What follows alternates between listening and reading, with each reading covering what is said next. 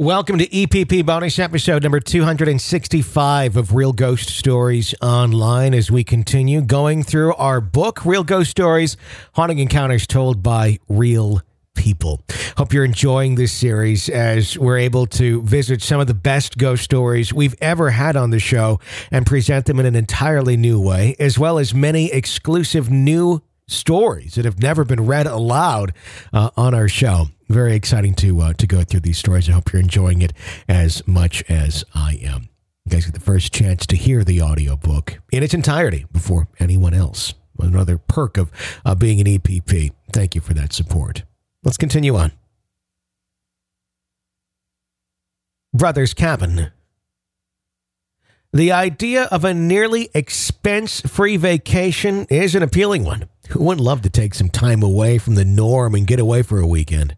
However, is the getaway worth it when there's a ghost involved?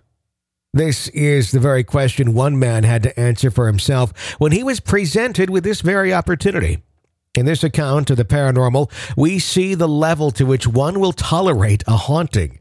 For some, just a few unexplained bumps in the night would make for a trip ending moment. However, for others, it takes much more than just some noises or even disembodied apparitions to make a vacation end. This is the story of Matt and his stay at a sibling's cabin. My wife and I regularly go to a lovely beach community located about 20 minutes outside of Charleston, South Carolina. And as with everything in and around Charleston, it's haunted as shit. When we go, we regularly stay at her brother's beach house. When her brother first bought the house, it was run down and out of date. Now it's some immaculate piece of modern New Age design. The story I'm about to tell takes place when it was in its original condition.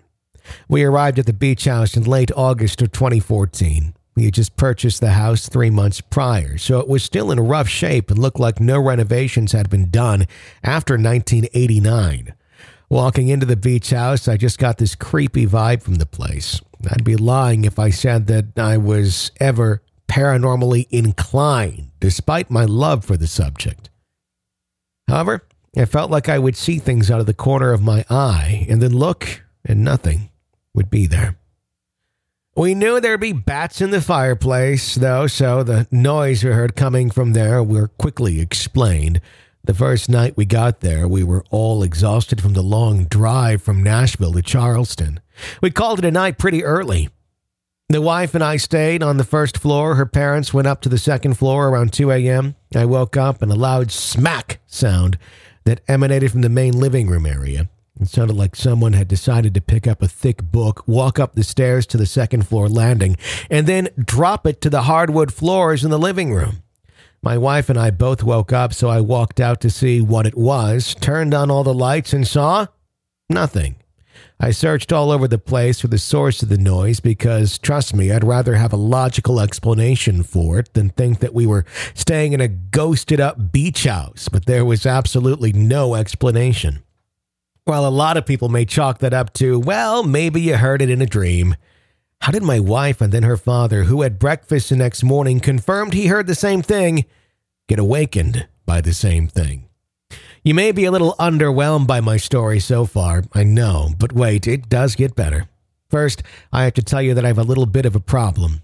I love professional wrestling. Yes, I know it's fake and scripted. However, most of reality TV and every other source of media entertainment is scripted and fake. Anyway, it was a Monday night, which meant wrestling was on TV. My wife and her parents wanted to go out to dinner, and I couldn't miss my fight, so I just told them to go on and I'd stay at the beach house and figure out dinner myself. So off they went, and I stayed and started watching my wrestling. After about an hour, I decided to go to the kitchen to make myself a drink, which would have been my first of the evening. So I got up from the couch and started walking towards the kitchen. Kitchen was connected to the living room and separated by an island. If you looked to your left from the island, your gaze went down a hallway that led to a bedroom. Well, while walking to the kitchen and approaching that island, something told me to look to my left, down that hallway, and into the room. And to this day, I can't explain what I saw. Rather, I can explain it, but I can't really understand it. When I looked to the left, I saw a pair of legs walk from the room down the hallway. That's it, just legs, nothing above the legs. I wish I could have seen more detail, but the legs walked by in a shuffling fashion, and the outline was blurry and nondescript. I'd never in my life felt the cold rush I felt in that exact moment. It was as if somehow I had been transported to the middle of Antarctica wearing only my shorts. All the hairs on my arms were raised like a cat sensing danger. I stood there just looking at the doorway, ready for those torsoless legs to walk back in the other direction, but it never happened. I waited around a minute or two before I moved. I walked down the hallway and into the room, and I saw nothing. The edge had disappeared. No longer were the hairs raised, nor was I chilled. There was absolutely no sign of anything in that room. I felt like an idiot. Do I tell the wife and her parents and risk being called an idiot or getting accused of having one too many? Or should I just tell them the truth? I told them the truth. Everyone agreed that they felt weird when they were alone in the house, especially late at night or early in the morning, but no one experienced what I did. A few nights after that, we went on a ghost tour in downtown Charleston, and I asked the guide what exactly it was that I had seen. His explanation was this. There was an old saying explaining that if you just saw legs, then the ghost you had seen had died in a horrible way. He explained that some of the Civil War soldiers had been blown in half by cannonballs, and maybe that's what I saw, since this whole area was just a cornucopia of Civil War era history. A few days passed and nothing out of the ordinary happened, at least nothing that we had noticed. Then another night came about where wrestling came on, and the wife and her parents decided to go out to eat while I stayed home. From the living room area, you can look up from the couch to see the second floor landing. From that view, you can see the two rooms up there and the bathroom. When I first sat down on the couch to watch wrestling, I had looked up at the second floor and noted to myself that all the lights are off, thinking that if they had left the lights on up there, I was just going to turn them off. About an hour into wrestling, I looked up at the second floor landing and saw that the bathroom lights had been turned on. Now, just to be safe and to rule out ghostly shenanigans, I texted the wife to ask if her parents had left the lights on when they had left. She replied back with no, they turned off everything. You know, mom is meticulous about that stuff. I just responded with, oh. I don't know how to explain it, but right when I texted her and she confirmed the lights had been off, I looked up again and the lights were off.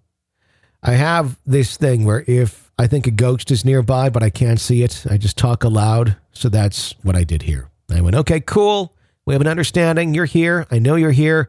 Let's just be cool as shit with each other. And you do your ghostly thing, and I'll do my human thing. And I only ask that you don't try to scare my ass with anything. Cool? Of course, there was no response, but I did feel better. I wasn't going upstairs to investigate.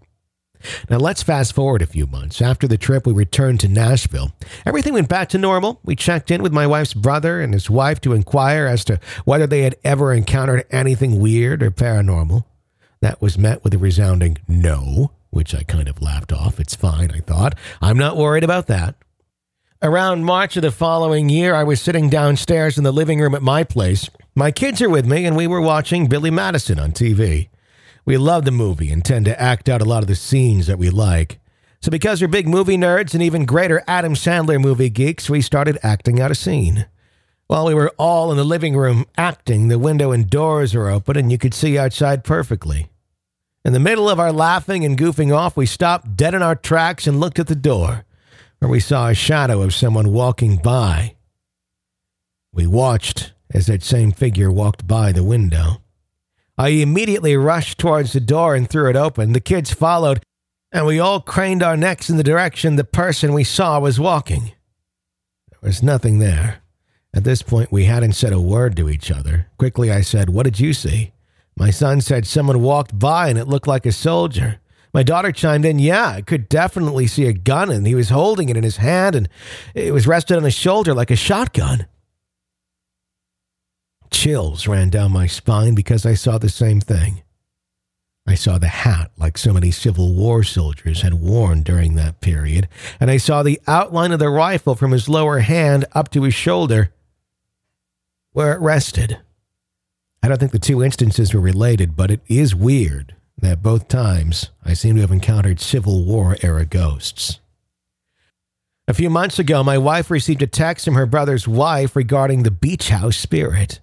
They have a son who's all of four years old, almost five. According to her brother's wife, their son had been playing in the room where I saw the torso-less ghost, and when he came out, his mother asked him who he was talking to. He'd been in there for quite a bit and seemed to be talking and enjoying himself. He replied with simply, The ghost? He had never been told my story, nor would I think a four year old would be so devious to play a joke like that.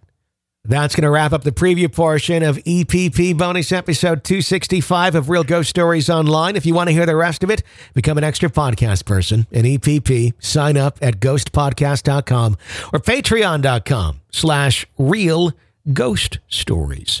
When you do, you'll get access to this and all 265 bonus episodes as well as new episodes every single week released to you exclusively as EPPs. Uh, in the rest of this episode, we hear some of the most shocking Ouija board stories that we've ever gotten in, including one where a Ouija board pretty closely predicts the death of our writer. They do survive, spoiler alert, but damn, this thing was accurate. It almost didn't end that way. I'd like to have knowledge of that from the Ouija board. To hear it, become an EPP extra podcast person. Sign up at ghostpodcast.com or patreon.com slash real ghost stories. Five bucks a month supports the show, gets you access to all the stuff, keeps us on the air.